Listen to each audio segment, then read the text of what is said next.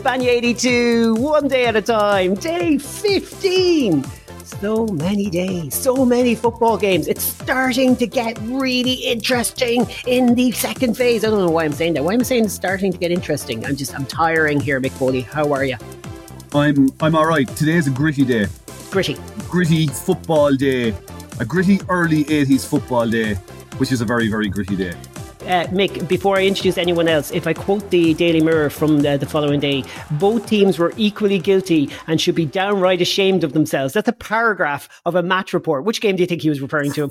Uh, I'm going to say, hmm, I'm going to say England West Germany because that was an absolute pig of a no, match. No, no, no. Italy, Argentina. I think he finishes yes. the article with, but if winning the World Cup is dependent on a match of this nature, then they can keep it for me. Oof.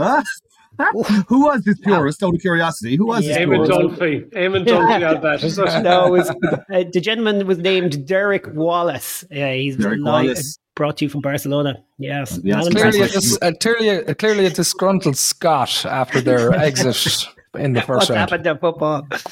Our guest, uh, special guest today, is going to be introduced in a second, but you've heard Kieran. Hi, Kieran. Hola, Rob. Billy Joe Patton, how are you? Very good. Uh, thanks, Rob. Uh, Good to be yeah. back. The original group of death and uh, England West Germany a game. Sure, what is there anything more World Cup than that? It had the potential to uh, mesmerise, There's so many days having this World Cup. I don't know if it did that, but it certainly did entertain.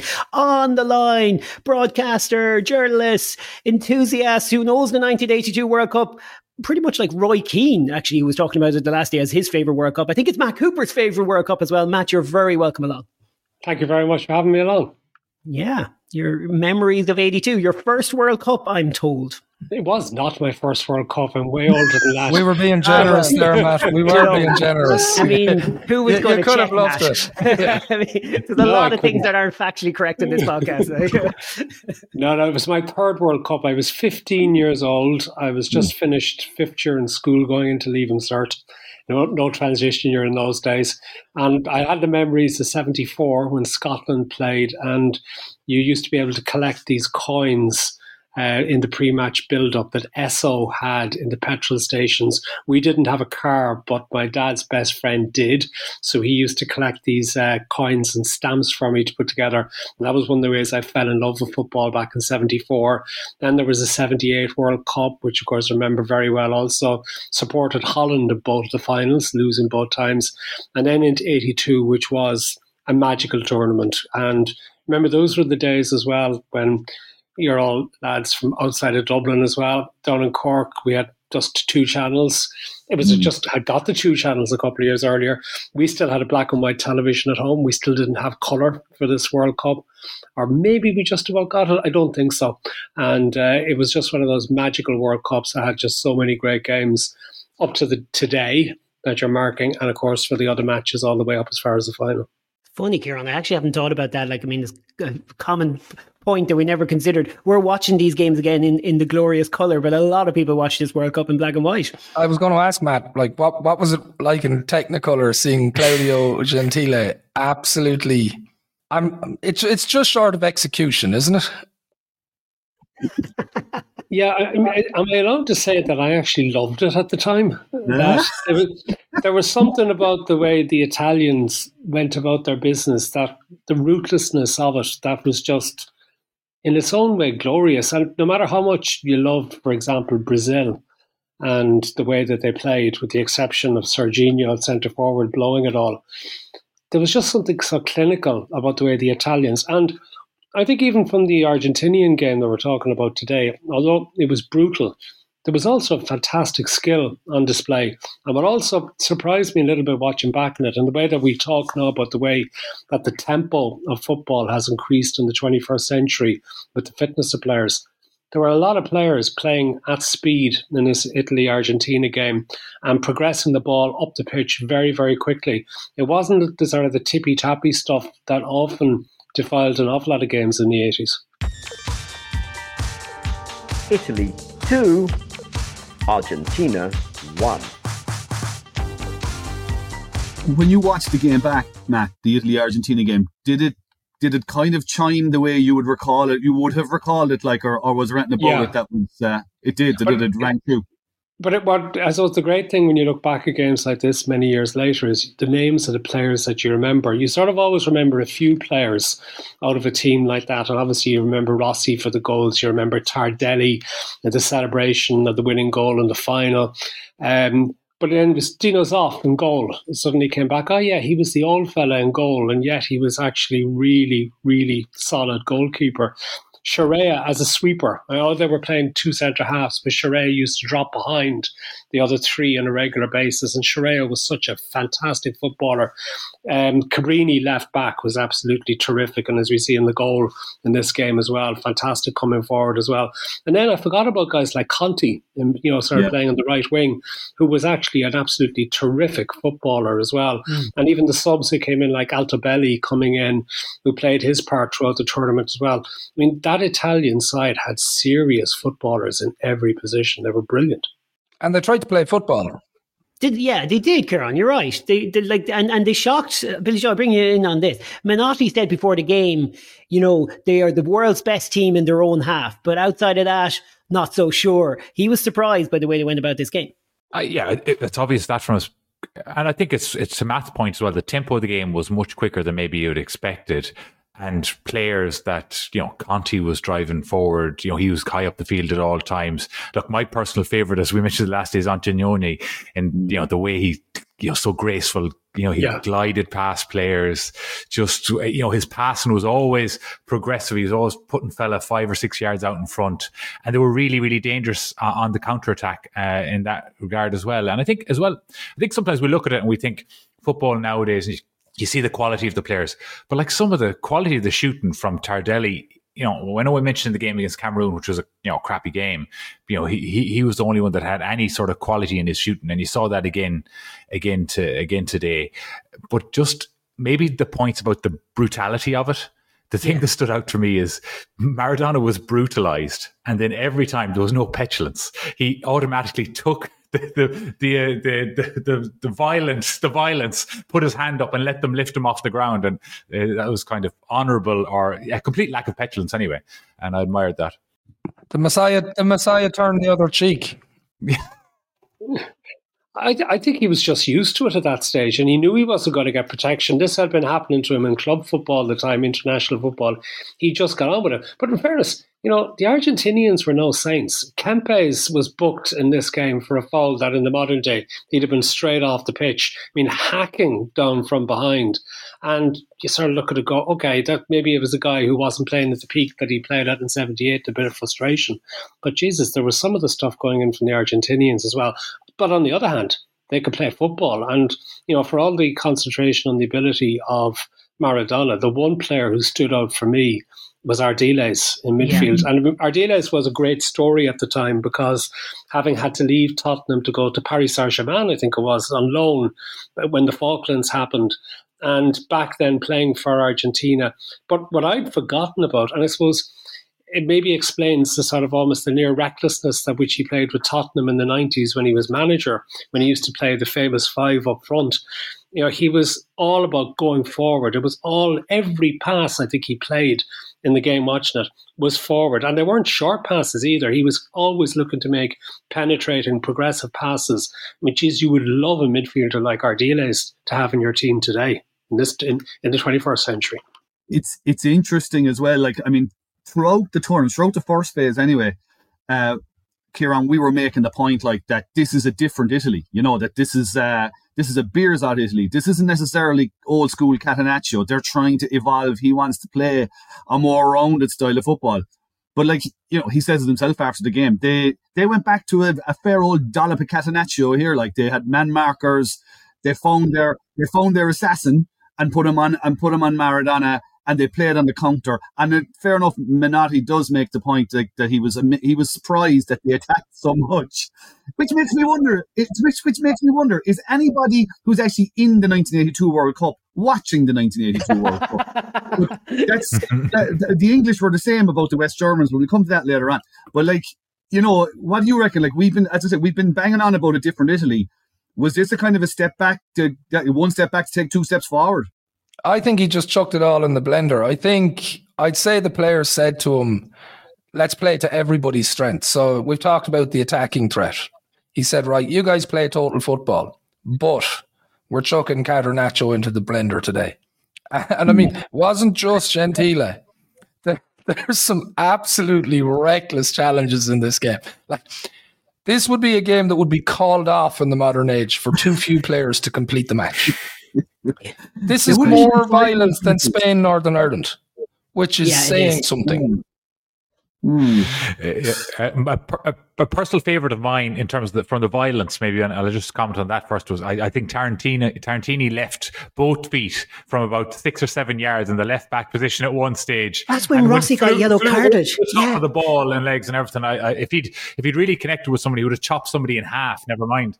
But uh, just a point of the way Italy were playing, I, I think a lot of what what happens maybe in the in the next rounds for the next games for Italy is that it's as you say, Kieran, it's it's it's in the blender and it's coming together.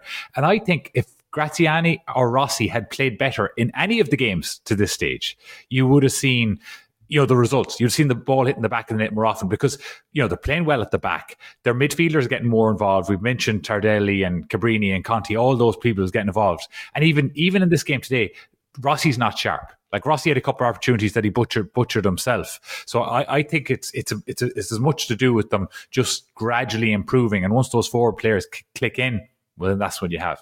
So just two things there to remind me. Tarantini, uh, the left back for um, Argentina, I think he played with Birmingham, didn't he, after the 78 World Cup? And I mean, what a place for him to pitch up. But he was brilliant, I thought, in this game as well, marauding forward from left back, absolutely. But the other thing I loved about Gentile uh, Gentile was Libyan. You know, this is what everyone actually. He was born in Tripoli, and he looks like he could have been an assassin for Gaddafi. You know, he which, just has that look about him. Which uh, actually was his nickname, apparently, in Juventus. Which his nickname was Gaddafi in the politically correct time that it was. Yeah, he's, he's like, I mean, he gets his yellow card in this one, 43 minutes, but my God, he had to work hard for it. Uh, five yellow cards, one red card. But like, I mean, we don't want to just talk about that because there's a couple, well, there's two great goals, one kind of odd goal make as well in the free kick for Argentina. But let's, like that first goal. We'll get Billy Joe in on it in a, in a second where he can jump back from his microphone and get all excited about it. But it was a beautiful move from Italy and it opens up a game that is so delicately poised at that point. Like. So Rossi actually starts it, gets the Conti Tardelli, and they're they're rolling. They really are rolling. And Antognoni rolls it back into Tardelli's path on the left of the box, and he just smashes it straight and through, right across Fillol into the far corner from the left side of the box. And you can almost feel the the weight lifting off them because you know remember this is Italy at war with their media the public at home don't like the team. Um, they're getting jip at their training ground from their own fans and from Spanish, Spanish people turning up. The vibes are horrendous. Um, but this goal is just a it's a pure piece of class, and it does it's that perfect it's that perfect blend of stern defense, counter attack, beautiful flowing football, and Tardelli coming from midfield. Tardelli has a terrific game in this. Actually, he's getting better and better as the tournament goes on. I think. Was there ever a, a more emotional player than Tardelli in a way that he just yeah. is? He just wears it so much on his face, and you just see yeah. the joy and satisfaction when he. I mean, everyone thinks obviously of the World Cup final and that incredible celebration. He wasn't far off it today in this one it was a dress rehearsal, wasn't it? And of yeah. course we see, all, and of course we see all that emotion as uh, the Republic of Ireland assistant manager some years later. Again, you know, uh, it's just pouring out of him. But uh, yeah, it was, you know, he and he has a terrific game because he it was going to be him or Gentile that was going to be marking Maradona. Um, but but Bearzot didn't want to move him back. See, this is this is what I'm talking about, right? So like Italy thought that Maradona would be playing in midfield. Any fool who watched the previous two games would say he's not playing in midfield anymore. He's he's playing up front, and Kempes is the one that's coming back. But like they decided they wouldn't move Tardelli because if they did move him, they would have a hole in midfield and it would also upset them going forward, which speaks to the idea of Bearzot being conscious of their attacking aspect as well. It's not all defense yeah, just on that first goal, I, I, I, always have to get this reference in. Maradona's idol was a, a, player called Ricardo Bochini that played for Internacional in, in, in Argentina, was a brilliant player. And on, on Maradona's request, he actually made the 86 World Cup squad and came on in one of those games. I don't think he's in this Argentina 82 squad. And his whole thing was La Pausa, the pause before you play the pass so that it's weighted perfectly. Oh, he's stepping away from the microphone. And, and, uh, and, and I think that first goal for Italy is a prime example of that because Antognoni just takes his time, plays it out in front, and Tardelli can stride onto it and hit it first time. And that's that's what that is all about. He doesn't rush it. He waits, takes his time, it's just that's fantastic. Billy, just want to ask you about that as well. It, Tardelli doesn't touch the ball. That's no. like so he has a chance to touch it, but he doesn't because he sees it all in, in, in, unfolding, doesn't he? And that's the quality of the pass as well. And look, it, the pass is that good that it's in stride. It's t- time to absolute perfection. You know, I suppose the ultimate pass in that situation, the ultimate World Cup goal is the you know Carlos Alberto one. Pele plays the pass in yeah. 1970, and he comes onto it and absolutely smacks it with his right foot. But this is not as spectacular as that. But again, the ball is moving from the right hand side of the pitch all the way across to the left. Antognoni gets it, surveys what's what's there, knows what's coming off the shoulder, and plays. And sometimes whatever it was, an eight nine yard pass can be as as brilliant as a, a raking ball across the field. And and and Tardelli shooting is outstanding. That's something I wasn't expecting from going back watching all, all these yeah. off left and right on right boot. It's absolutely outstanding. He's he's crystal clear in his strike each time. And if I remember rightly, he was regarded as a defensive midfielder, wasn't he? I mean, that was the yes. reputation that he had as a tough tackling. But he he got forward like a number eight in the way that he actually was able to take the ball forward and strike it. It's Matt. It's like your point as well on Ardiles. We, I think, we watch football now, and you think everyone's a specialist. You know, you're either a defensive midfielder, you're attacking midfielder, you come off the left or you come off the right. But like Ardiles, Tardelli, all these, they could do everything. They could defend when they needed to. They could carry the ball forward if they had to dribble it forward. They could get on the edge of the box and hit a shot. To me, that's I think that's to me is the great qualities. We won't get into it today, but you look at the four midfielders that play for Brazil, and they can all do a bit of everything as well. Well, definitely three of them can. So it's I think that's if you're looking back at the, the qualities of footballers of that time, maybe they were better all round players the 10 minutes in between the, the goals for Italy make are the, the most important 10 minutes of the whole World Cup for Argentina. And like they, they have a chance, they don't get it.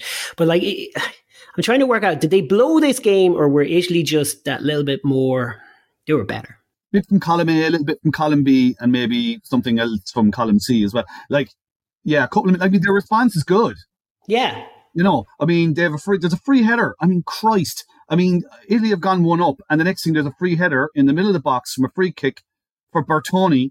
Zoff makes a good save, but I mean, Bertoni, and he should have scored. Should have scored. Um, Passarella has a, has has a header. Great save. That is a great save by Dino yeah, Zoff. Really, really great save. Um, but what struck me was a couple of things struck me about Italy, or sorry, about Argentina, I should say. And that Bertoni header actually just just twigged it there at me again the players that we have watched in the first phase that were really impressive were guys like Bertoni, right? He's not impressive in this game. He's not in the game. Kempes, when they switch Kempes and Maradona, when they clear the when they clear the hall for Maradona against Hungary and just let him off and pull Kempes back and start playing, allow him to play passes, Argentina are a much different proposition. But he doesn't quite get there to, in, in this game, right? There's a lot of players on. Ardiles has a very good game. Tarantini has a very good game, like Matt said. But there's a lot of players that aren't playing up to the level. And the other thing I would say about about Maradona, and ho- I know we'll get into Gentile properly in a, in, in, in a bit, but and we said it in the Hungarian game, when Maradona is at the top of his game, you can't foul him because you're not getting to him. But I don't think he's at the absolute number one top of his game here. He has one chance, a terrific free kick that bounces off the post, which is from a foul from Gentile, by the way. And I wondered, I was thinking, if that ball had gone into the net, and it happens again, this is in that's in that phase you're talking about, Rob. If that mm. ball goes into the net, does Gentile not change tack, but does it shake him a mm. bit? Does it shake Italy? That they've tried everything and Maradona still scored a worldie and they're still here? I wonder. I wonder. But you're right. That is the key it's the, it's actually the key for both teams in that World Cup. Well, maybe not to Italy because we know what comes next, but certainly for Argentina, you're dead right. Yeah, actually, that's a really interesting point about whether Maradona was fully fit for it because it did strike me that he didn't get away from Gentile, and not just because literally his jersey was been tugged, but other times when it wasn't. But that Gentile and other Italians were actually happy to take him down even if it was just outside the penalty area, because they felt they would be able to defend the free kicks, it seemed. They just didn't want to allow him into the area to take a shot on or whatever. And that was one thing that struck, struck me about it was not being afraid to foul uh, because then they had the chance to reorganize and defend the free kicks. Yellow cards Yeah, I are mean- the problem. Yeah, I I mean, we know he had a hamstring issue in the first phase coming into the tournament. So, and we also we've spoken before about how difficult he a year he'd had and that he was tired at times. Coming back to the ledger, Mick, if you look at the Italian ledger, column A is is attack, column B is Catenaccio. There's a reason that certain Argentinians underperform. It's because that part of Italy's game is the ledger's coming up well. They're they're making sure that they dominate those players. Yeah. I felt at times with Diego, in order to get away from the brutality, he brought himself into places that we don't normally see him. Like you can see him actually playing wider at times and trying to cut across on the end line. And that seems to be in an effort to avoid getting hacked again. Yeah, I wouldn't disagree with I wouldn't disagree with that either. I mean, know, I'm I'm not saying that Argentina played bad, therefore Italy won. I'm not saying that at all. I'm just saying that there are there are mitigating circumstances. I just wonder what would have happened if Kempes was pinging passes, you know, and what if Maradona was getting away? I often thought was it was it you, Billy Joe? Someone said it when we were doing Northern Ireland, Spain. They were saying about uh, Billy Hamilton giving the fullback a very wide berth because he knew if he didn't give him a wide berth, he was going to get kicked into the stand. Like there was moments when Maradona, I know it's all about the ball being close to him and all that, but there was moments when maybe he could have. Jesus, who am I to be telling Maradona what to do with the ball? He's- I'm stopping that Keep talk that now. yourself. Sorry, carry on. I'll tell you what's wrong with Maradona. yeah, exactly. Yeah. I'll tell you what's wrong with him now. You're, you're going you're, you're going to go all Dunphy here now and say not a great player, aren't you? I'm stopping, I'm stopping here. I'm stopping. I know. I know my limit. the the only thing look that sort of v- violence and and at the same time we, we- we're maybe I'm over egging it, but like th- they were the, the Italian defenders, whether you take them as a unit or whether you take them individually, when you compare them against what we've seen to date in this tournament. You know, they probably are the best unit and they probably have the best individuals. And Maradona, I remember at one stage in the first half, he, he flicks the ball around the corner and beats, gets past Gentile. And like Scirea is on him in a flash and just tumbles him, tumbles him upside down about 30 yards out from goal. Yeah.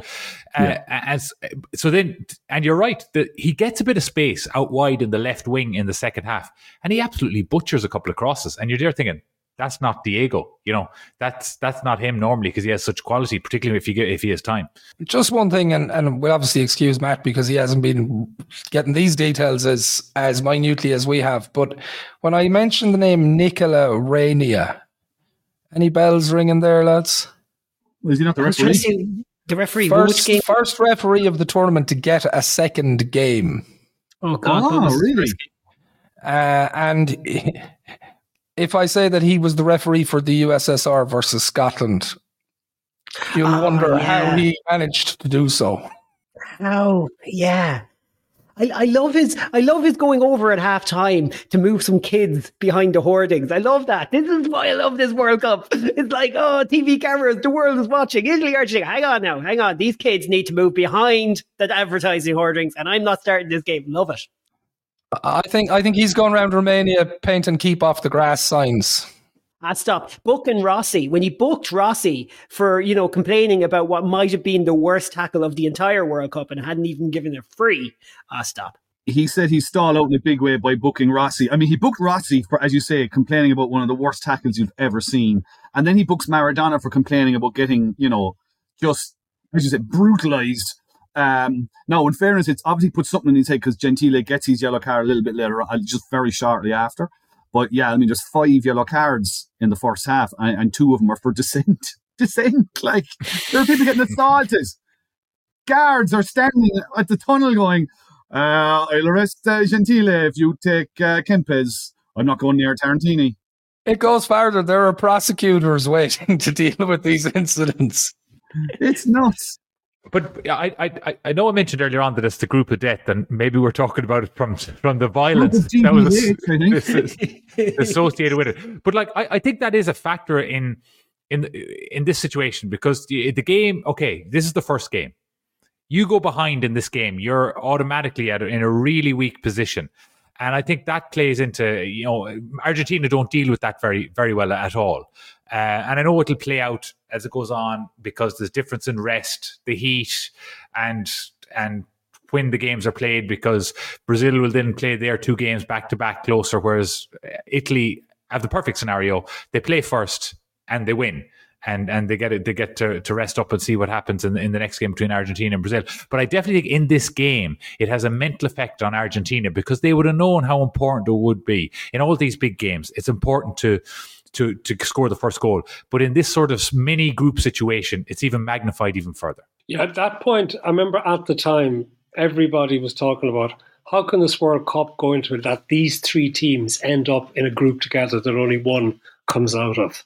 And it was just what I mean. We've I don't know how many bizarre formats we've had in the World Cup over the years, but this was a particularly bad one, lumping these three teams in together and then only one of them coming out into the semi-finals. It, it gets worse because they've moved everybody to Barcelona and Madrid. Now, the Oh, yeah. biggest, am I correct? The biggest stadium in Europe is in Barcelona. Have I got that right? Yeah, and and they're not playing it. How is, how is this entire group, which is going to give us Argentina, Italy, Brazil, Italy, Brazil, Argentina, being played in the home of Espanyol? and we've already watched Poland, Belgium in front of, I think it was around 20,000 people in an 80,000 stadium. So, like, it was, it's, it's Well, ridiculous, the, really. the point, I mean, the reason why I think we, I think we mentioned the last episode of my memory service, me. The reason that Argentina, Italy, and Brazil get lumped in is because Poland finished top of Italy's group, yeah, and because um, what was the other one? Argentina finished second, Belgium finished top. So it could have been very, very different. But you know, this is the group. This is the group of GBH, uh, and it's it's unfortunate. It is unfortunate, you know. Mick, Claudio Gentile, the legend, the myth. Let's let's talk about him a little bit more before we finish this game. please, My God, he announces himself here. I I'm just that just a tad too young to remember Gentile and his pomp, but I don't care. He's still my favourite Italian assassin defender of all time. Just the look of him is enough, more than enough. I would have I would have given him free reign if I just saw First him. pick in the yard. First pick. yeah, come over here to me, Claudio. Is he Come going to make the team of the day for his nonsense? He's I think he might. absolutely no doubt about it, in my view. Absolutely. I, I, why, are you going to tell him he's not in it? I'll let you call, Rob. We ring them all, that and tell them it made, made, made the team of the day. Zico was delighted a few Give weeks Give me ago. another 20 years Um, away to him then. When Or he's what you call it, um, Gentile. A couple of things, right, that I just want to mention about Gentile. Um, there's this, and it's not it's not a myth to say that he kicked Maradona around the place, but I mean, Menotti after the game said he must have fouled him at least 20 times, and all he received was a caution. Clearly, he didn't foul him 20 times. If you put the numbers on him, he foul, he he made seven fouls, and six of them were on, were on Maradona. Are, are you including the slide dig in the side of the head? I'm I'm only including the stuff that was blown. I mean, there is there is uh you know that six minute footage. I think it's on YouTube somewhere of of Gentile on Maradona, and it's just a ballet of violence. Like it's just it's just constant pirouetting, belting, uh, you know, fantastic stuff, uh, brutally bad. Good, you know, you know what I mean. But like this idea that Gentile, so Gentile was also at the '78 World Cup. You might be interested in this, right? He was at the 78 World Cup where he also had a bit of a reputation as being a bit of a killer. He was only the eighth most, how do I put it? He was he was the eighth most, what, what way am I trying to put it? You're trying to say the- The eighth most indisciplined player. Is that are Yeah, those the words you're looking for? Basically, yeah. most So- fouling. So, uh, yeah. So at the 78 World Cup, he committed 18 fouls at the 1978 World Cup, which put him eighth on the list, right? Wow. Now, he will go on in this tournament to commit 24 fouls, which give which will give him the Mick McCarthy Award of the, the, the most foulingest player. Is that a word? Uh, in this tournament. I'm And sure that's the words in America. He's the foulingest player in America. player. Sorry, Um, what happened to. Dirty? Just call it the dirtiest flair. We're, we're trying to place yeah. ourselves in the time map. We're struggling, like, because I'm reading these articles of the time map and like, the absolutely outraged by the standards of this game. So we sometimes are a little bit too soft on it. Uh, what are your thoughts as you watch him again? Is he everything you thought he was? Is he worse? Do you know what? He wasn't as bad as I thought he was.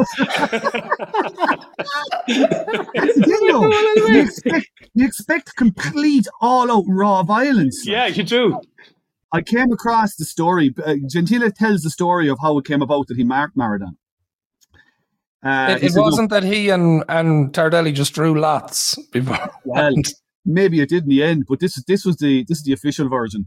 He uh, he says he wasn't sure. Okay, so Bearzot was wasn't sure who should who you should pick to mark Maradona. So now this is these are quotes from Gentile. I was to mark a striker, not a midfielder. I was watching TV one night when Bearzot came to my room and said, "What would you say about marking Maradona?" That wouldn't be a problem. I replied. Actually, I should say it in a kind of a more, you know, mafia. There wouldn't be a Can, problem. I'm going to put in the music from The Godfather under this as you.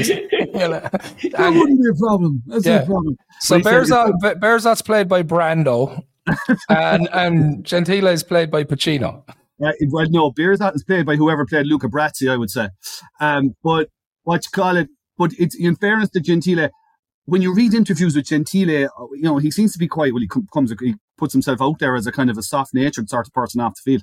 He said that wouldn't be a problem. I replied, being a bit boastful. As soon as Bearzot heard that, he turned around and left the room before I had time to say, "No, coach, I'm just kidding." There was no going back at that point. So I grabbed some videotapes and watched them for two days and studied Maradona to try and study his potential and how I could limit him. I couldn't possibly stop him. Fortunately, the match went very well. He's delighted with himself anyway. I, I would say there has to be like, how did the fact that this barbarian was named Gentile not end up in an Alanis Morissette song? Yeah. if you had any idea at all, if you had any idea at all. Would you like to hear some quotes from people who um, spent some time with Gentile? Right, go for it. On the field, preferably, but go for it either way. Yeah, like we, we don't want to know what we don't need. It, we don't need any amorous details. Oh, Jesus Christ. We've had God all only that in the knows. previous eps- Italy God episode. only knows. I'd say, I'd say in with two feet every time. Um, Charlie Nicholas. Oh, no. Sorry. We started again. Gentile, well, Gentile himself once said, you have to be gritty and determined at certain times. You need to know how to foul. Uh, Peter Barnes was an All England international. They played, um, they played England in, in, I think, was it the Euro, was it, was it the a World Cup, maybe the 78 World Cup qualifiers, maybe? But, uh, Peter Barnes remembered that he used to spit in your face and call you an English pig. Uh, a former Scottish international, Gordon Smith, who will become very famous the following year for making an absolute bags of a chance to win the cup for Brighton. Uh, he said, if he knocked you down, he always used to present it to the referee that he was trying to help you up, whereas what he was really doing was digging his nails into you as well. Uh, Steve Coppell, okay, back to that game again that they played, uh, one of, one of these World Cup qualifiers they played, or a European Championship qualifier. I put a cross in, and we both slid, and he put his hand on my testicles.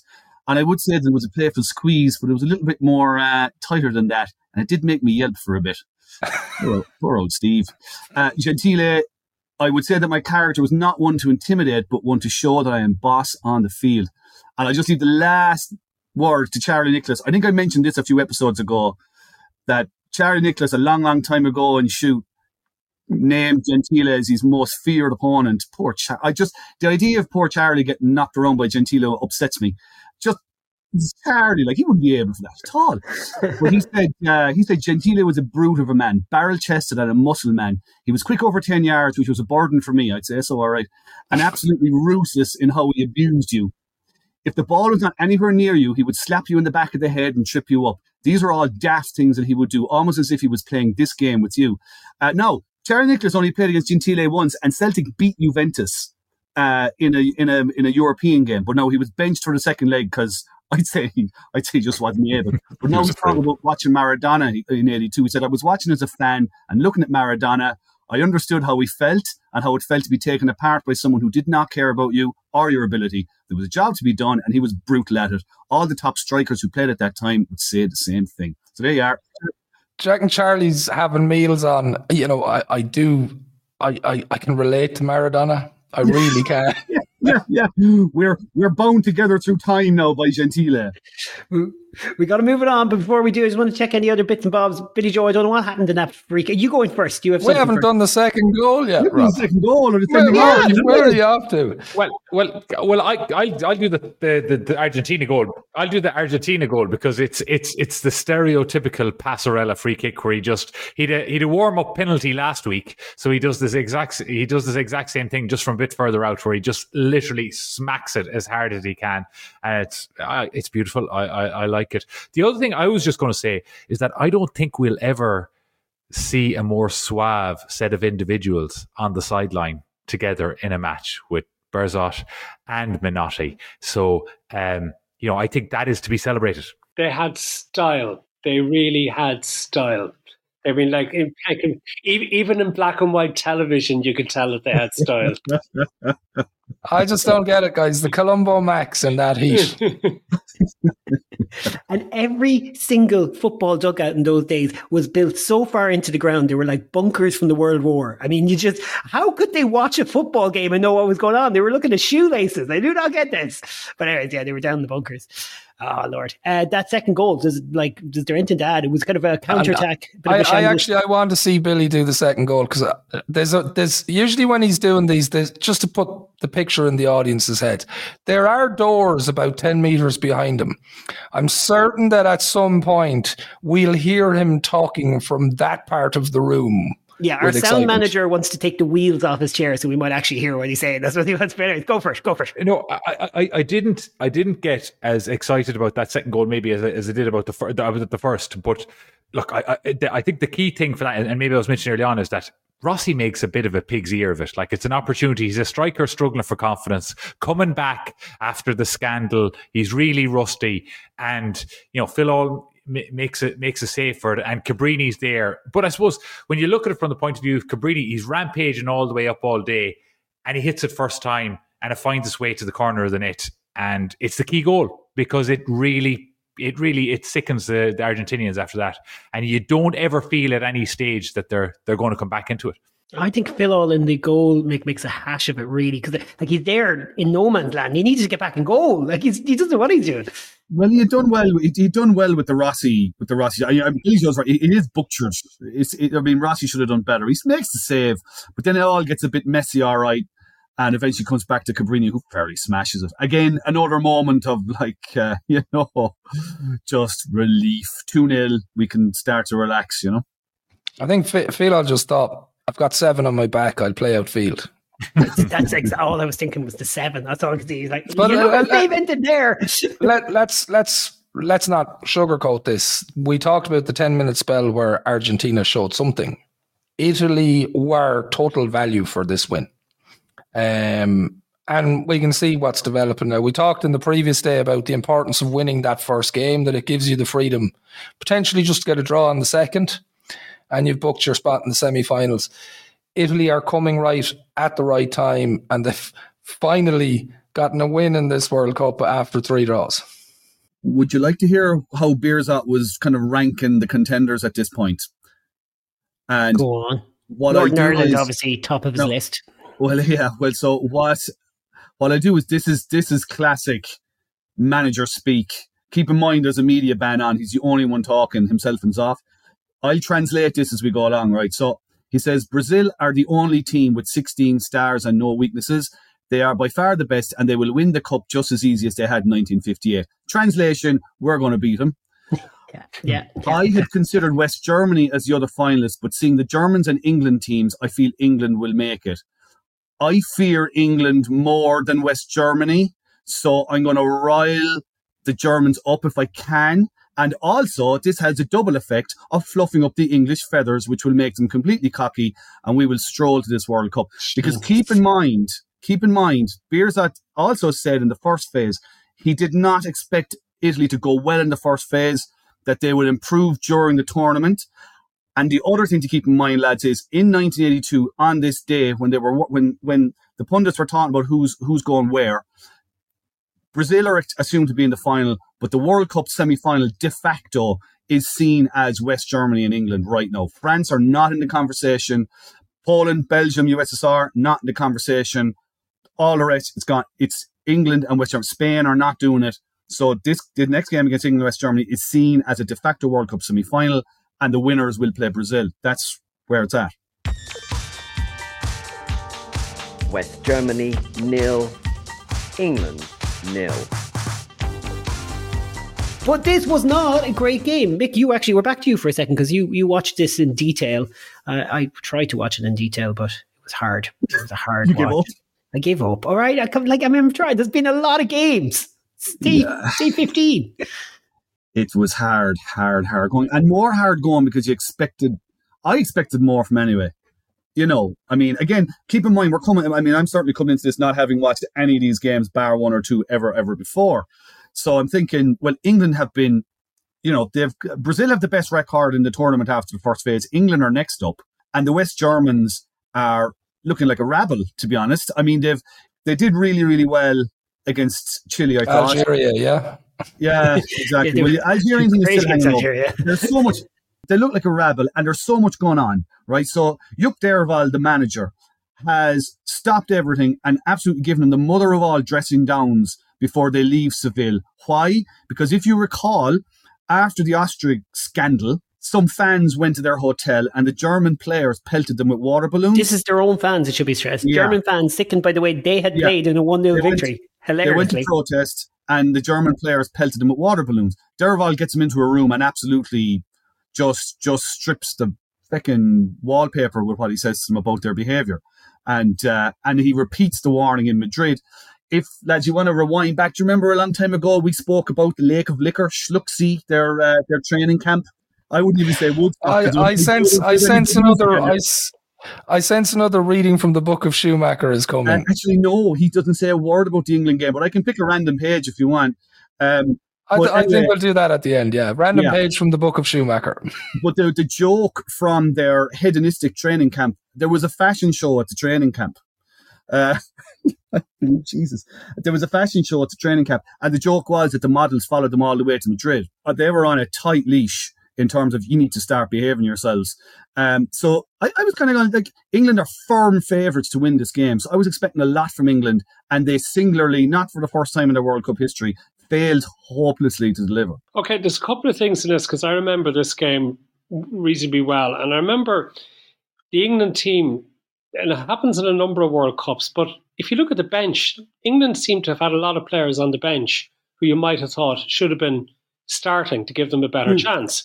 Now Yeah. there were injury concerns. I think Brook, uh, Trevor Brooking and Kevin Keegan weren't fully fit, and that was the reason why that they weren't in the team. And they would have been in the team, and they would have made it stronger. But Ron Greenwood didn't trust Glenn Hoddle. And that's why Hoddle wasn't in the side. At all. And and in the previous game he did make an appearance because they were resting Brian Robson Yeah. and he had a minimal impact. And then and then the other one that was interesting because Paul Mariner was a good solid centre forward for England over the years, but you could argue that Peter Withe was the man in form. He had been Mhm. scoring for Villa, they'd won the European Cup, and that he was again a sort of an agricultural style centre forward. But you actually needed that against Germany because the one thing about that German team, although it's interesting to look at some of the subs, Horst Hrubesch was that big centre forward who got the couple of goals to win the European Championship a couple of years earlier. Lothar Matthäus, it must have been a kid at that stage on the subs bench. Felix Magath was a before he became a manager later in England, really stylish player. But the one thing about that German team, in that sort of Germanic way, maybe a throwback to the Second World War, they were like stormtroopers. These were the Yeah. freaking hard men that went through everything. they made changes. So from the group stages, Horst Hrubesch played in the group stages and scored a goal. Somehow, the goal he scored against Austria, he managed to score it by simultaneously hitting the ball with his knee and his nose. I don't know how he did it, but he did it. Um, they bizarrely, I couldn't understand this, but they dropped Pierre Littbarski, who was a right winger, and f- I'm going, God, And he was if there one fast. player- He was Ah, was a very good player. Okay, good player. I, I'm going to read between the lines here and say that he was the mature adult who supplied the water balloons in their Yeah. hotel. it's possible. Um, but yeah, so anyway, they also dropped Felix Magath actually. Um, so there was three players gone. Hansi Muller, who was very highly rated at the time, was coming off an injury, came back into the team, and they put in Reinders came in. Um, is still injured. Uh, actually, funny enough, at this point, I might just divert because they had Bobby. We've talked about Kieran before, they had Bobby Robson in their in their backroom staff, England, at this point, and Bobby Robson was dispatched to uh, report back on West Germany. This comes back to my point at the top. I'm wondering is anybody watching the World Cup apart from people actually at home on television, right? So he was sent to watch West Germany, and this, and he, he came back with his report, right? Ron Greenwood in the press is saying, "Oh, Brian or Bobby is coming back with his report this morning. This is the day before the game, whatever." So he would have come back two days before. So he came back and said, "Felix Magath's playing very well. Littbarski very dangerous. One of them said, is not fit. Well, duh." And the best period, would you like, for, for those of us who've been unfortunate enough to have to watch all of them, the best period of the play he saw from the Germans, where which which one did you think he picked? I he kind of picked Austria, so it had to be like a Chile where they were. No, I'm betting it raking is. into them. It's, it's the first 10 minutes of First the Austrian it's game, isn't it? game, Yeah. yeah. It's not. First So- half hour of the Austrian game, he says, "Oh, tremendous! They're terrific." And then the game, and then he kind of, in a kind of a very mystic, kind of really, I don't understand what happened. The game just kind of dissolved. But yeah, the first half hour of the Austrian game, he thought Germany were just tremendous, and also he confirmed he'd been offered the England job and he was thinking it over. But like, that, I just couldn't get over. That's the worst. That's the worst one I've ever come across. Like Okay, that was try- absolutely no use to them whatsoever. Well, can I throw something else here completely left field? Uli Stielike may have had the most impressive mustache in that World Cup. No question. Well, Gentile, perhaps a word for Gentile's mustache, but that Stielike, that Stielike mustache. There's another Top one. I quality, can't, I all right. can't He had he had a walrus look about him. I'm, I'm just wondering how much Bobby's uh, scouting report influenced Ray Wilkins' My World Cup Diary and Shoot. Oh, Really? Go on. What have we got? June uh, June 28th, Ron Greenwood announced the team to play West Germany this morning, and a few people were surprised that it was the one that beat France. Successful World Cup sides are traditionally ones who have a settled team. Brazil have made hardly any changes so far in the competition. Like they're starting to compare themselves to Yeah, Brazil. The wheels are turning now.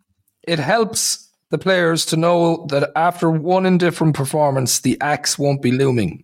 Even so, we're all very aware that Kevin Keegan, who's had his trip to see his doctor in Hamburg, I'm sure I'm sure a German doctor was motivated to get him back on the field against West Germany.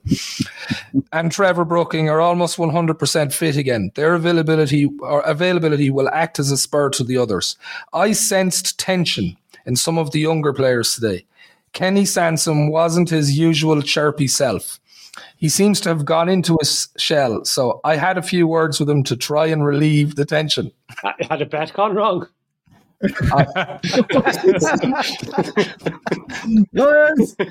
was thinking it, I wasn't going to say it. Uh, we're all thinking It's 40 years ago. We're fine. We've been through this. now, Statute of limitations. this next line is significant because we know that Big Joe Corrigan's gone home. Ray Clemence has a back strain, but it isn't serious. Mm. Yeah. He told me it was a combination of the long coach journey and a soft bed. So Ray Clemence has been undone by the bus and his hotel bed. Last night he slept with a board under his bed with a heated blanket. I have to say, He'll be okay to sit on the bench. I'm sure he will if he's getting used to hardwood. What the hell is going on? if if if the worst comes to the worst, there's always Glenn Hoddle. When Clem was injured at Old Trafford, Glenn pulled on the keeper's jersey and went on to keep a clean sheet. Now, I would venture that might be Glenn Hoddle's only chance of getting a game at this I mean, stage. is there nothing? Is there nothing Glenn Hoddle can't do? You know, creative midfielder, goalkeeper, singer, masked dancer. Is there nothing he can't do? That lad. Tomorrow is the biggest challenge of my career. I can't wait to get out there. I imagine the surface at the Bernabeu Stadium is like a snooker table. Roll on Tuesday night. Let me jump in and say, just on Kevin Keegan, who should have been playing at this stage. I, I, I listened to his audiobook just to hear exactly how did that all go down, this whole trip to doctor. The way it went down was Vernon Edwards is the English doctor.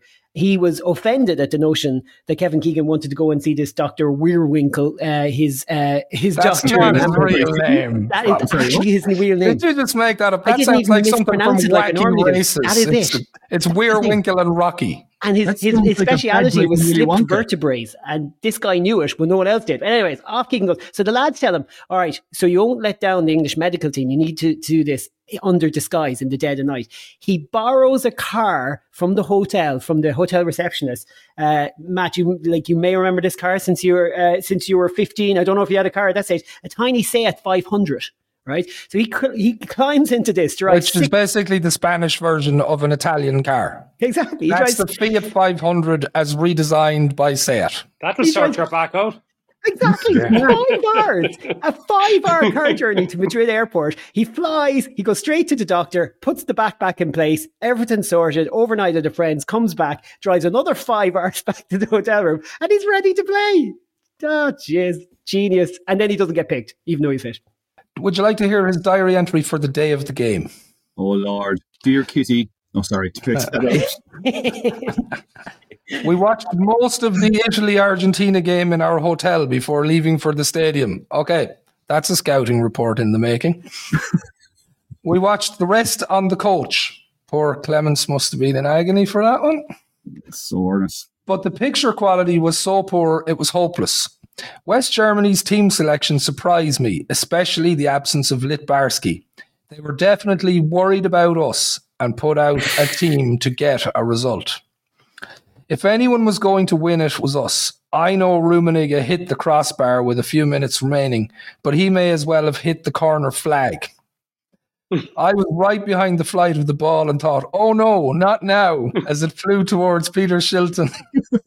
yeah, well, I think anybody who saw a ball flying towards Peter Shilton back then went, Yeah. oh no. Oh no. Peter told me afterwards that he didn't know where the ball was going, Oh, but it, but it wasn't going in his goal. Nice one, Schiltz. The Germans have a habit of scoring late goals. I said to the boys at halftime, if it's nil nil with a minute to go, let's make sure it finishes nil nil. There's ambition for you. we would probably have lost a game like this a year ago. Now there is a new resilience about England. I could see that some of the lads were tiring in the last 15 minutes, and the last 10 seemed to take seemed like an eternity.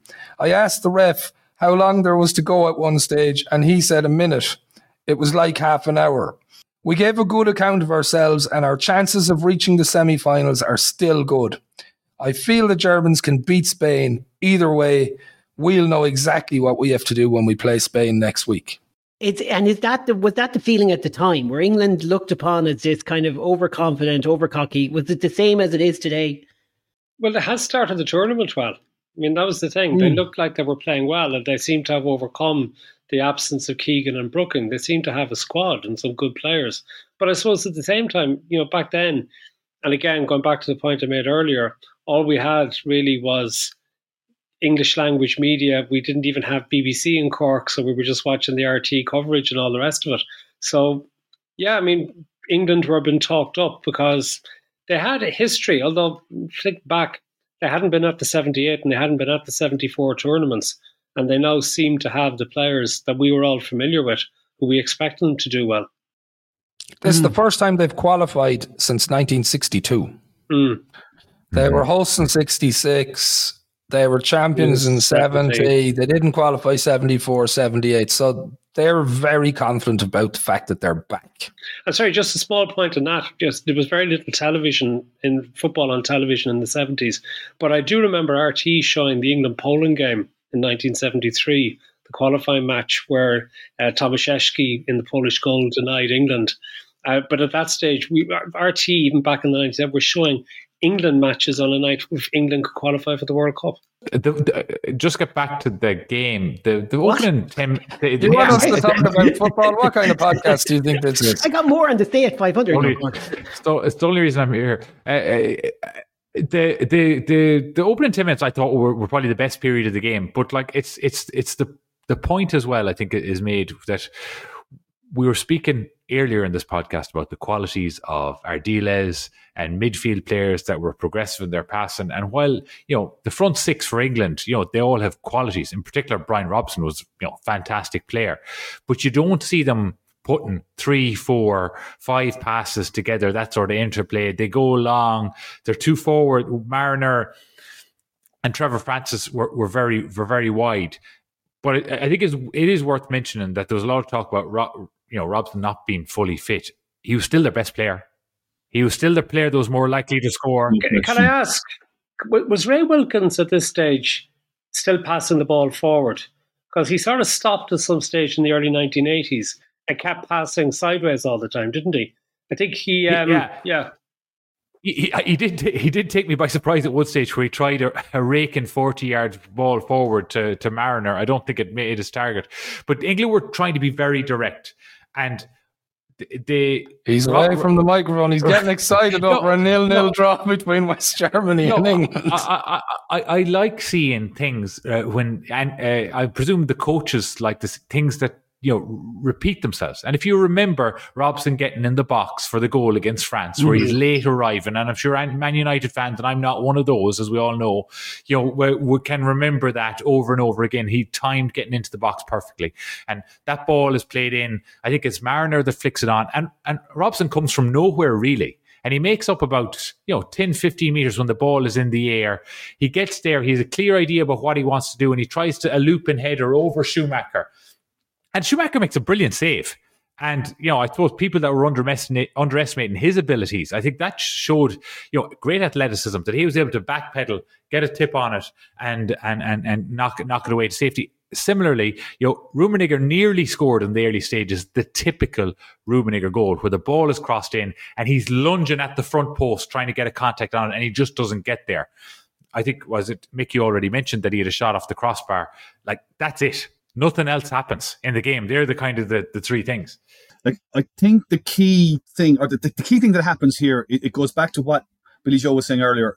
You can't lose the first game in this series. You just can't lose it, right? The Germans first start with those changes that they make. They take Littbarski out, which kills their creativity. He does come on in the game, but they put five men into midfield. I, w- I think mainly to try and stop Robson but they still end up, Reinders end up kicking Robson, Stielike hacks Robson.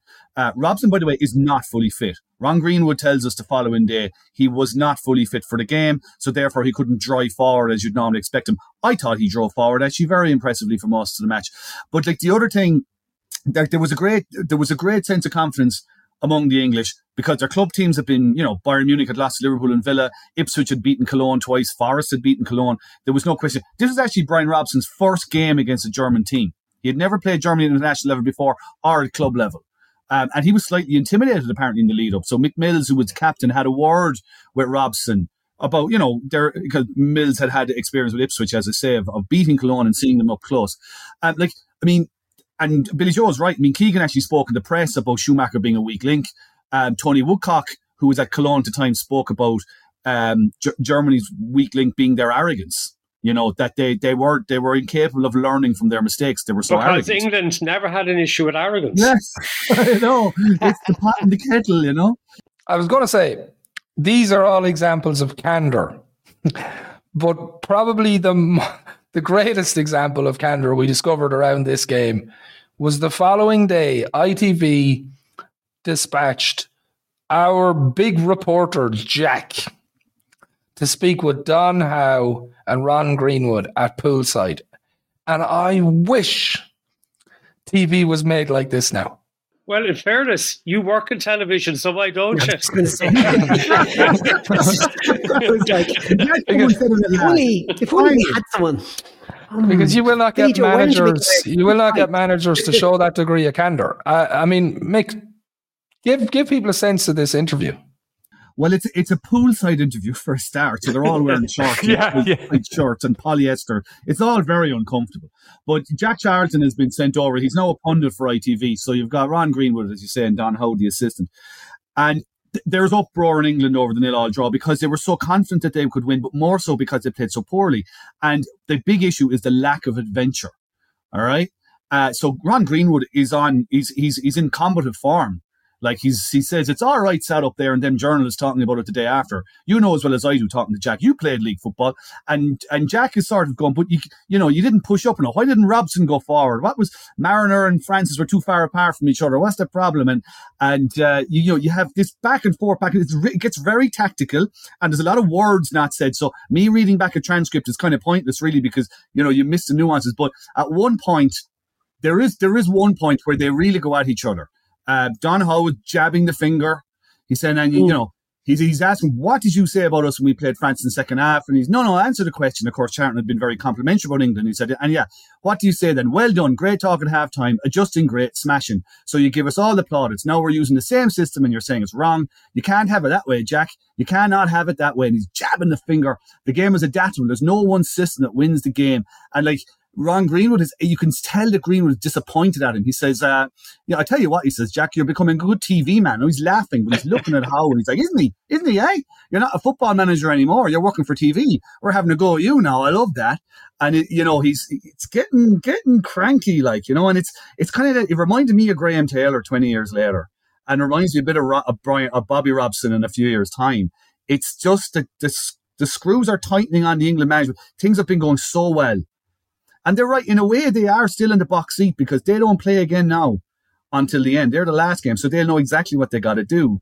But things aren't things aren't right. Things just don't feel right. And yet, Billy Joe, look at look at the results.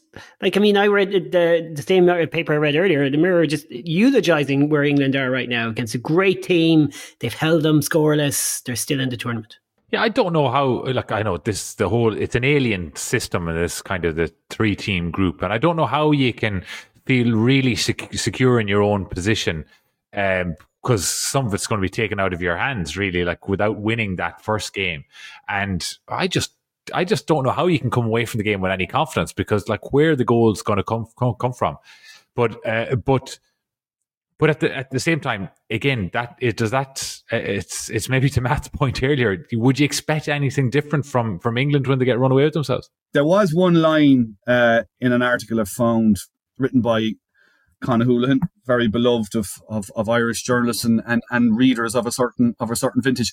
He was sent out to the World Cup uh, for the second phase, and he he noticed as as was his wont, the game was so dull the game was so dull that some point about the first quarter, about somewhere in the first half, he noticed and obviously had the time to count 15 sparrows that settled in Peter Shilton's general area, watching Shilton do stretches at the edge of his 18 yard box. and they eventually, he said, got sense and flew away themselves. Uh, there was there wasn't a single thing to see.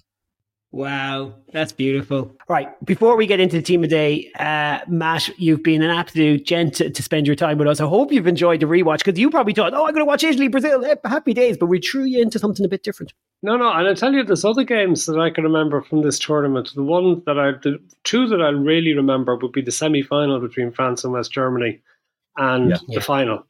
And it's funny because everyone was in a situation where they Italy were the bad boys who knocked out Brazil, but yet in the final, everybody was for Italy because you couldn't be shouting for West Germany after what happened against France in the semi final. So France, Italy, who we've been talking about for the violence today against Argentina, ended up as being seen as the worthy champions. Because they got to play the pantomime villains of this tournament in the exactly. final. Exactly. Well, you've brought a different perspective. The perspective of I actually liked Italy. I don't care. like, uh, did, did, you? Here's the question: Did you cheer on Italy against Brazil? That's that's that could be sacrilegious if you have to admit this, Matt. Yes, I did. Wow. Wow. And can I tell you something else about this? Now. Right? Okay. Yeah. I'll tell you a little ridiculous story to finish. Right. Around the time of the World Cup, our dog died. Okay. So we were going to get a new dog after the World Cup. And my father knew some guy from up in Blarney Street who had to get rid of a dog. And the dog was donated to us. And the dog was called Rossi right? so we were, so I had to train in this little. Who it turns out the reason that we had him was because he'd bitten somebody, and the guy didn't want to put him down, and he ended up giving us the dog. And then we realised, Christ, we've got this horrible feckin' dog in our hands who's snapping at us as well. So the dog Rossi lasted about a month before he was sent up back to Blarney Street, and we got a much better dog as a replacement. Hey Arno. Uh, the year Rossi was involved in a Totonero scandal somewhere too. yeah. yeah, they should have. They should have. They should have named him Gentile. yes, like he came with had one job. what Italian player? Most. oh, brilliant! All right, great stuff, Matt. Thanks a million. Much appreciated. Team of the day. Team of the day. Dino's off on goals anyway. Well, I, I just I, I, just a word for Toni Schumacher, Billy Joe. You might back me on that. Yeah, I, I do. I do. I think that um, I like a proactive goalkeeper, and we know he's willing oh, to come off his line. That guy. We know he's willing to come off his line, and um, uh, it's hard. It's hard to it's hard to argue with. Zoff was pretty flawless now in the in the game in the game against Argentina. Now, and seeing that, uh, I think three of the four teams we watched today played with a sweeper. Uh, so a three-five-two formation. If you want to start with with Zoff, Just Yeah. want to make a case for Ray Clemence. Mir, what man, the happened? man, the man is the man has been like the most exerted goalkeeper by the bus, the bed, the bench. What think happened to Keegan- Zoff on that free kick, Billy Joe? Because I know you said Passarella's goal was amazing. Was Zoff just like because he's, Uh, he's almost he wasn't ready, was he? the behind, yeah, it, the, the the behind the goals camera kind of he. It looked like he was running over to the right hand of a Yeah. post again to check his wall alignment, and the referee let Passarella smash it down the other side, and as he's kind of chasing across across Yeah. the goal. So, like in that situation, eh, to, to be brutally honest, I think I think okay if he's if he was locating himself way over that side, he saves the shot. But Yeah. I'm not sure he was going to locate himself all the way over there. I'm not sure he would have stopped it anyway. I kind of got that from you. You kind of knew that, but you still thought it was class free kick. But I was like, what happened there? Right. Are we, are we giving it to Zoff then, or are we giving it to Schumacher? Oh, Zoff. So- It's uh, Dino's off. But what'd you say, Billy? Three five two. Three, Three five, five two. two. Yeah, so we're going to pick a sweeper, and I, I think for me, like as as much and all as I like Daniel Passarella and his haircut, I, I think Scirea was outstanding in this game to myself. Check, was. check, check. Yeah. Tick. Um, so then I suppose it's it's about picking picking a couple of markers. Um, Gentile, Claudio. Claudio. And he Yeah. goes, he, Send he, go, he goes in there for all for all the the, the wrong reasons. Um, Cabrini, he got a goal. yeah, but it, yeah, I I think would we stick him in as a wing back? Maybe. I, I would just make an argument for Tarantini. I thought Tarantini was very good at I was on go- the left, yeah, but but. Cabrini, if, if it was a if it was a fight between the two of them, you'd have to have Cabrini in there somewhere. I think. Yeah, Mm. I, I suppose then just in terms of as, as markers was was Briegel kind of did he operate in that area most of most of the game? Probably well, he was more on the left, wasn't he? More on the left, Forster, Forster was clumsy. Forster. Yeah. I, I'm not. I'm not sure many people were operating in that game. Yeah, Could we? Would there be an argument at all to put Passarella in there? yeah, I know he yeah. wasn't a marker, yeah. but I, and I, I think he did play some. That sometimes they did play with a back four that uh, Argentinian team, even though I think, yeah, but uh, yeah, I'd pick him in. He's he's he's he's look, he's he's got a great haircut. Yeah, yeah, Have we that's picked four for me. defenders there? Three, a sweeper and, and three. Have we? Is that what Yeah, well, did? Scirea, Scirea, Gentile, and Passarella. yeah, Brilliant. Midfield. If you want to start with the wing back, like I, I'm happy to go with I with Tarantini or Cabrini. I, I, I, I don't mind. The only thing I have to say on this is, and I, I'm, I, I have to have Antognoni in there. It's my only, it's my only requirement. And Right. when you consider when you consider that Tardelli was outstanding, and Ar- Ardiles was very good as well, and Robson was very good. yeah. Interesting that you said that because people were saying he wasn't fit, and you said So no. He's still we're going three seven zero. Yeah. yeah. well, I- Well, who's I'm- up front? We did this before. We went straight to the board. Who's who stood out Here's- as a forward? Here's, I, a, I, I here's still go on, go on, Mick. Sorry. well, here's an idea, right? So Antonio, you could put you could put Antognoni on the right hand side. You could. I know it's Or, thick. or, or, or you could play Mm-hmm. him, which he really was. You could play him as a ten with one striker in the front too. All right. We could do that. Brilliant. So who's then- our striker? So then we have so we would we could Rummenigge. have Ardiles, Robson, Tardelli, and Cabrini somewhere. Yeah, Hmm. You could put Antognoni in behind. in Mm. behind and forward, and like I still maintain that there would, uh, you know, Rossi was busy. I think Graziani was quiet. Um, Yeah. Diaz was okay for Argentina in the opening twenty minutes. He had a lovely cliff flick up and, and volley, but that's all he really did. As you said, Mick Bertoni didn't do anything. Rummenigge was Yeah. probably still best forward on show. Rummenigge. I was going to make was. He yeah, probably needs to Yeah, was. but but you know, even when Peter Shilton couldn't see the ball coming, he still didn't score. Ah, he hit the crossbar from 40 metres. No, he's in there. He's good. I, So what do we did- got? You got the team? Well, we have the team. Yeah, we have Zoff in goal. We have Scirea as sweeper, Gentile and Passarella. Then we have Ardiles, Robson, Tardelli, and Cabrini. That's a decent midfield. Uh, Antognoni, and then Rummenigge up top on his own. We've only four mid. We've only four midfielders. We're down a midfielder, are we? One, two, three. One, two, three, four, Five, six, seven, eight, nine, ten. No, we've. Oh, we are. You're right. We are. We've a slot. So you're say Cabrini. yeah. Cabrini's in, got his goal, gets his slot. Yeah, we've got a slot in midfield. Who are we going to put on the right hand side, lads? Coppell. Clearly, Steve Coppell. Steve Coppell. Steve Couple. Every time we can put him in a team of the, a team of the day, I think we should. Any objections? No.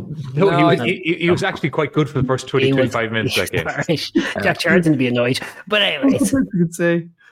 So yeah, there we go. the, the, the- one weird thing, just really quickly, start Argentina Italy uh, first half, they kick it off, and then the referee gets them all to stop and stand still, and there's some sort of weird kind of like tannoy fire alert going on in the stadium, and it just reminded me of a 1960s TV show, you know, where he was on an island and there was all weirdness going on. It just all felt very weird. Did anyone else notice that, or is that So um, that was actually the pre-World Cup fire drill being conducted.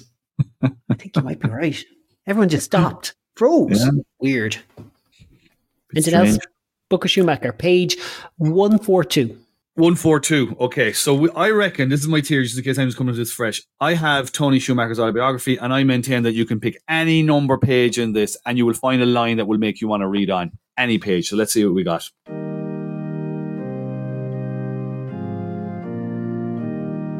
So I'll say it again, loud and clear, in black and white. Many young players are lazy shirkers, and some of them are also culpably stupid. Olaf Thon is a prime example. the Wow. of Schumacher. Can I just say, was Olaf responsible for the heavy metal record label in a later life? Have I got the right German? Thomas Hassler, my friend. Thomas Ah, Hassler. damn! I always mix the two of them up. Schumacher never lets me down, by Never, never, lets you down. That's If, it. if, if, if he'd said Lothar Matthäus there, I'd disown him. I'd never let you read again from the book of, of Schumacher. that would be it. Sorry, end really. Hmm. You someone somewhere is going to go. Rob, what's next in the uh, day day sixteen Well, of this Day, day 16, I was about to say, isn't it? Yeah. Well, yeah, yeah. Belgium playing so Belgium against Soviet Union and Austria against Northern Ireland. I feel like this this could be a small drop off in what we had today, but who knows? I shouldn't say that. What, I'll lose people. Although, how are we going to lose people at this stage? If you come 15 episodes, they go, you know what, that's it, I'm done. I'm done. I've had enough of this. Austria, Northern Ireland, I get the new podcast. You're not. You're sticking with us. And thanks. Bye, lads. Yeah. Adios. See yous. Cheers. Just before we go, a little request from us to you. If you're enjoying the shows, please follow, like, and rate them. We'd love to see your comments and feedback. And if you'd like to support what we're doing, you can always buy us a coffee at buymeacoffee.com forward slash Hispania82, where we've left a bonus episode for those who do. See you next time, and thanks for listening.